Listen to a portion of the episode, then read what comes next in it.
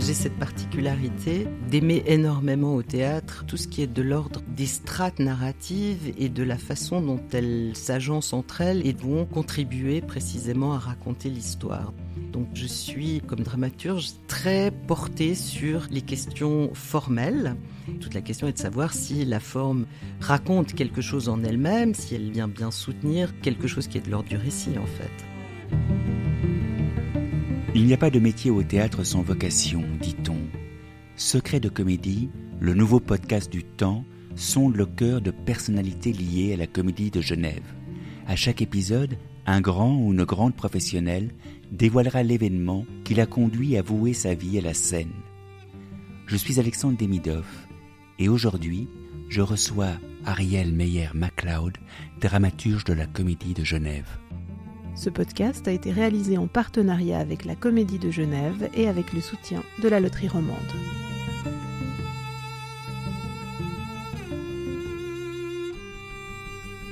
Ariel Meyer-MacLeod, vous êtes la dramaturge de la comédie. Qu'est-ce qu'une dramaturge? Une dramaturge, c'est évidemment une fonction qui est assez variable, qui dépend beaucoup de la situation dans laquelle on se trouve. Je dirais qu'il y a deux grandes modalités d'être dramaturge. L'une, ce serait euh, ce que je fais en ce moment au théâtre de la comédie, où je suis dramaturge dans une institution. Être dramaturge dans une institution, ça veut dire participer à la programmation, c'est écrire autour des spectacles que nous proposons, c'est rencontrer des metteurs en scène, c'est animer euh, des discussions après les spectacles, c'est organiser des tables rondes, c'est faire vivre les spectacles un petit peu en dehors du temps de la représentation et de faire en sorte que ça résonne un peu autrement, que ça fasse peut-être réfléchir un peu autrement et d'essayer de déployer du sens, mais en plus du spectacle, dans les marges du spectacle ou à travers les spectacles.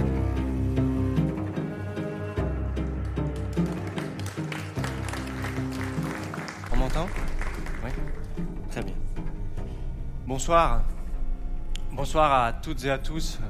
Et merci beaucoup d'être là ce soir euh, pour euh, cette rencontre, pour euh, ce bord plateau.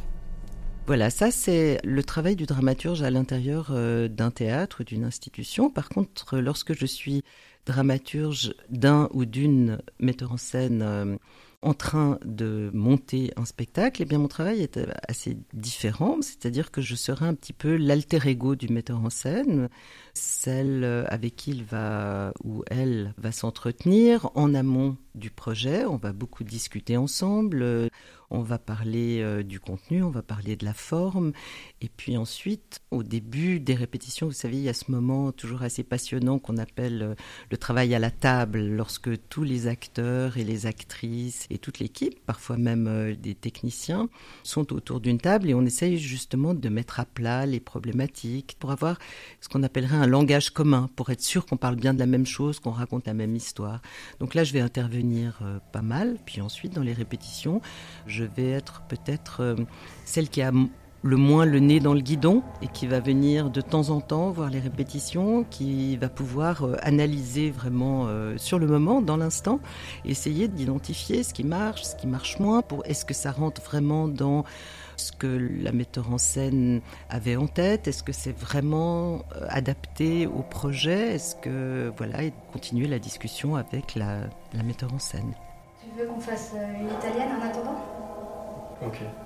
Une italienne. tu es épuisé d'errer dans ce bois et à dire vrai, je ne retrouve plus notre chemin. Reposons-nous, Hermia, si tu le trouves bon, et attendons le réconfort du jour.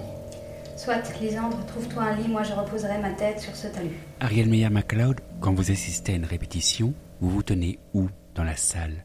Je ne suis pas du tout sur le plateau. Je me tiens en général derrière. Euh, vous savez, pendant les répétitions, on a toujours une table où on a une petite lumière, où on peut prendre des notes. Alors je me tiens là et de temps en temps je bouge pour justement voir le spectacle depuis euh, des points de vue différents. Être sûr qu'à jardin comme à cour, euh, jardin c'est à gauche depuis la salle, à cour c'est à droite depuis la salle. Que quelle que soit la perspective, on voit quelque chose pas la même chose, forcément, mais euh, que ce soit intéressant depuis chaque endroit.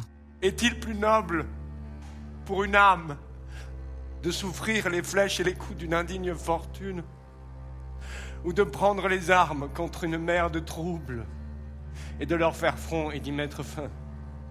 Vous avez contribué récemment à un spectacle de Natacha Kouchoumov, après Hamlet, d'après justement Hamlet.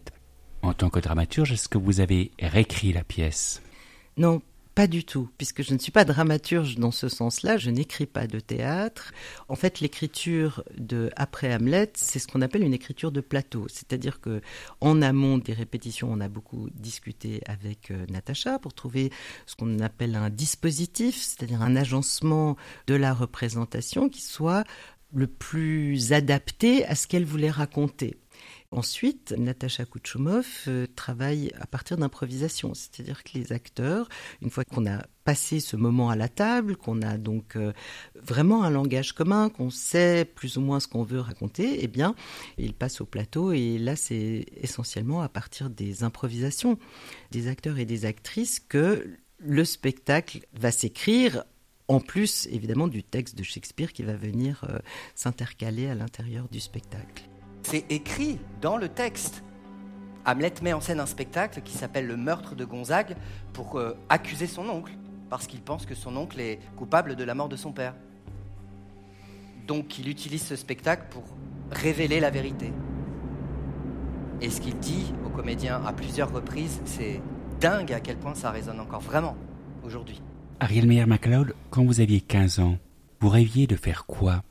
Alors quand j'avais 15 ans, dites-vous, je rêvais d'être euh, actrice. Et donc euh, je faisais beaucoup, beaucoup de théâtre euh, en dehors de l'école, ici à Genève, au conservatoire pour les enfants, enfin, et puis ensuite aux classes préparatoires. Ma première formation, dans une première vie, a été une formation d'actrice que j'ai faite à l'école de la rue Blanche à Paris. J'étais très clairement une tragédienne. J'adorais la tragédie. Je voulais souffrir le martyr sur le plateau. Je voulais exprimer cette souffrance avec le plus de force possible. Et donc, je rêvais de grands rôles tragiques, que ce soit euh, des personnages classiques ou dans le théâtre contemporain. Il fallait, il fallait qu'il y ait des tripes, il fallait qu'il y ait un peu du sang sur le plateau. Taxe d'hypocrisie la vertu arrache la fleur du tendre front d'un innocent amour et y imprime son fer. Mais qu'est-ce que cet acte qui gronde dans tes mots comme l'orage? Êtes-vous aveugle? Est-ce qu'il y a un spectacle à cette époque qui vous a marqué? C'est un peu plus tard, euh, jeune adulte, qu'il y a eu euh, quelques spectacles qui m'ont vraiment tellement impressionné. le, premier dont je me souviens, c'était euh, La Cerisée de Manfred Carguet et Mathias Langhoff. Donc c'était il y a 40 ans presque. Dans le troisième acte de La Cerisée, il y a la fameuse scène du bal, où il y a un bal sur le plateau. Et je me souviens qu'il y avait une porte-tambour et, chaque fois qu'un personnage entrait sur scène, eh bien on entendait beaucoup plus fort la musique du bal qui se passait à l'arrière-scène, comme un petit peu hors champ du spectateur. Et, le bal arrivait uniquement par le, son, enfin par la musique. Et puis ensuite la porte se refermait et le, le son de nouveau s'amenuisait.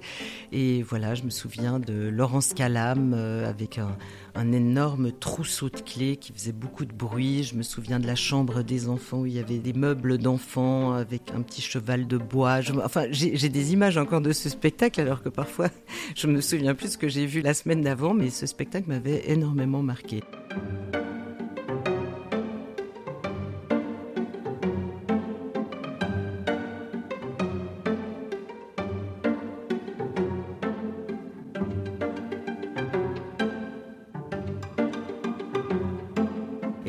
Y en a un autre quand même, il faut bien dire, un Bérénice Michael Gruber, qui est un metteur en scène allemand, un Bérénice absolument magistral qui se jouait à la comédie française.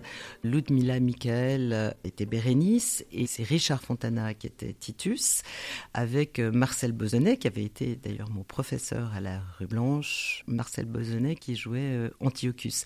Et ce Bérénice-là, j'avais l'impression que le silence, la qualité du silence qu'il y avait dans la salle était impressionnante. On n'entendait pas une mouche volée et j'ai l'impression que je n'ai pas respiré pendant les deux heures du spectacle, tellement je n'ai rien perdu, pas un mot de ce que disaient les acteurs alors même que c'est un spectacle extrêmement statique dans mon souvenir où les acteurs étaient face à face, Bérénice était face à Titus et voilà toute la tragédie de cet amour qui doit s'arrêter nous faisait vraiment vibrer dans la salle.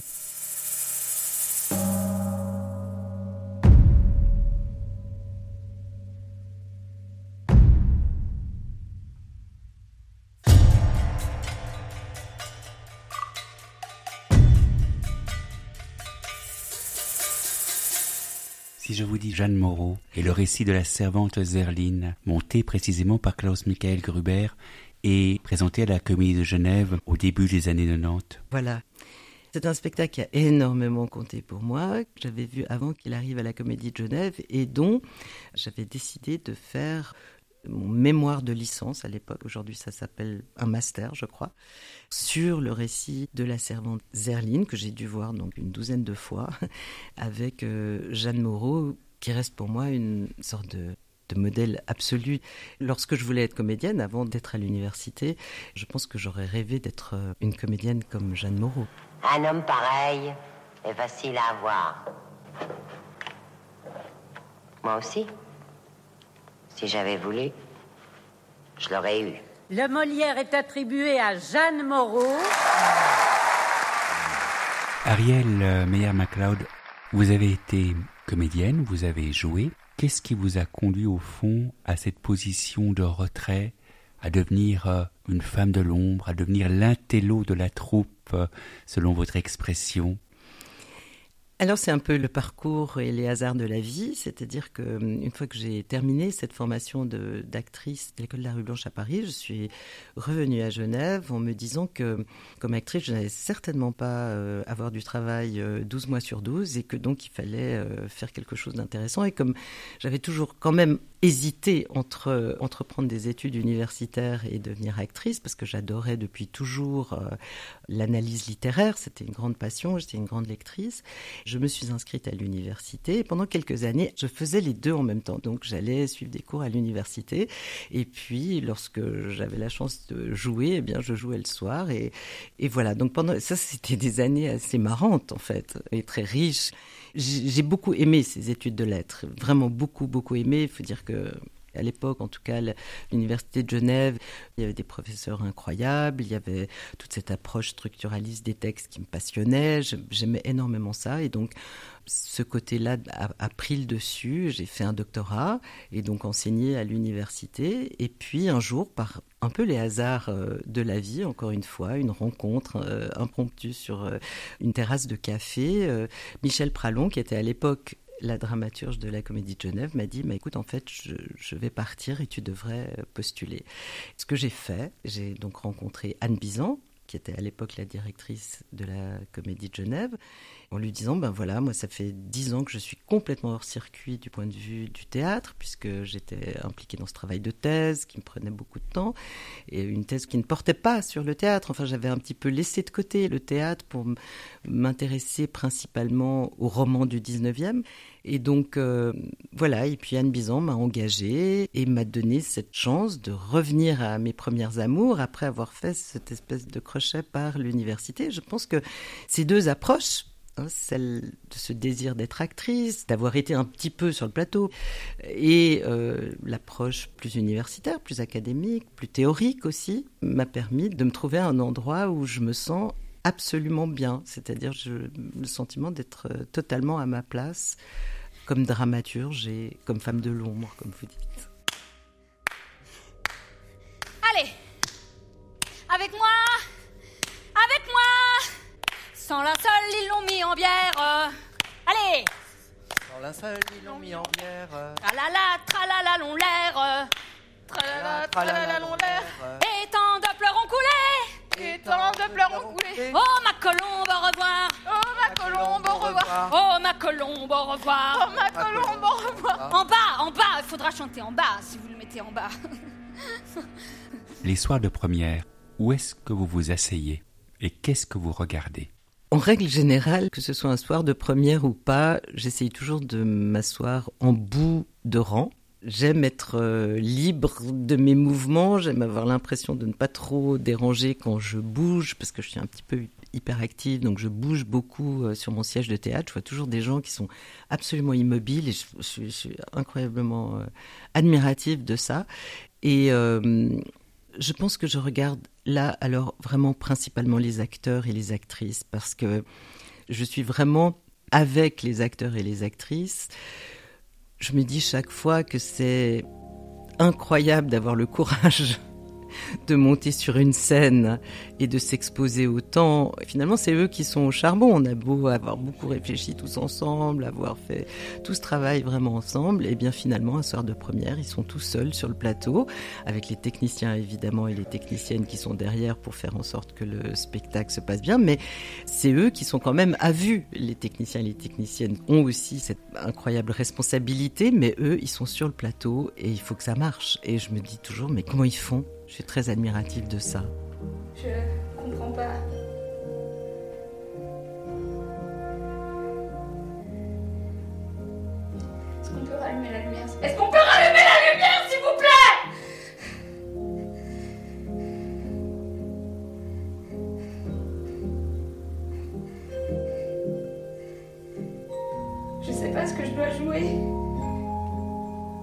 Vous êtes au cœur du théâtre Parfois, on peut estimer que le théâtre est un art passéiste, si on le compare au cinéma, si on le compare aux séries.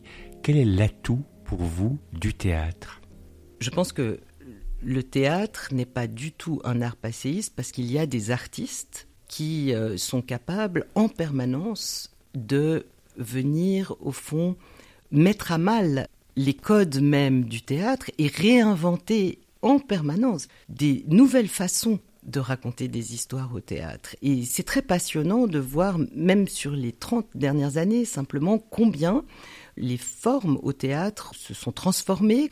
Je trouve qu'en plus, depuis une dizaine d'années, on vit une époque particulièrement formidable au théâtre parce que on a les acquis de ce qu'ont été les années qu'on a appelées euh, du théâtre euh, post-dramatique, qui s'attachait plutôt à déconstruire tous les éléments sur lesquels le théâtre classique était fondé y compris le fait de raconter une histoire. C'est-à-dire, à un moment donné, au théâtre, en fait, on, ne racontait pratiquement plus d'histoire parce qu'il s'agissait de mettre à mal à la fois la notion de personnage, à la fois la notion de récit, à la fois euh, la temporalité.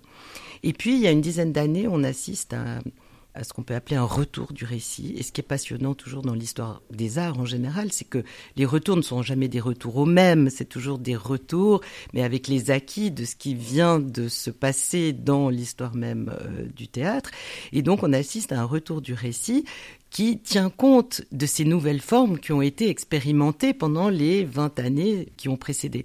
Et donc, depuis une dizaine d'années, c'est formidable parce qu'on a des spectacles qui renouent avec ce bonheur de raconter des histoires, mais qui le font de façon euh, extrêmement vivante, extrêmement euh, prenante. Euh, on, a accès à l'émotion, tout en ayant cette recherche sur la forme qui me tient extrêmement à cœur.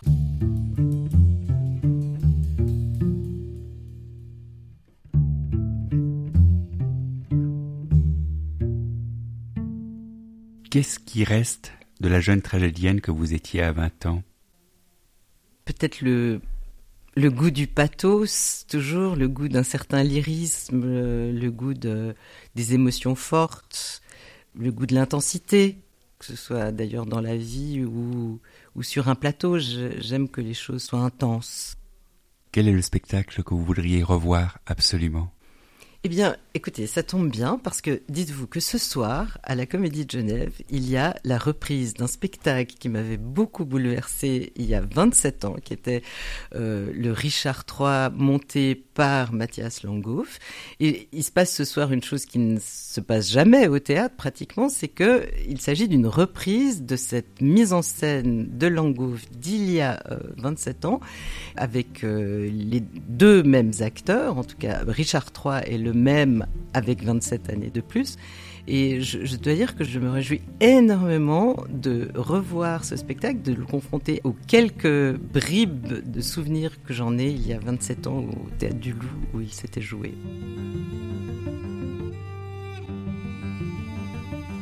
Merci de nous avoir suivis. Cet épisode a été réalisé en collaboration avec Xavier Filier et monté par Sylvie Coma.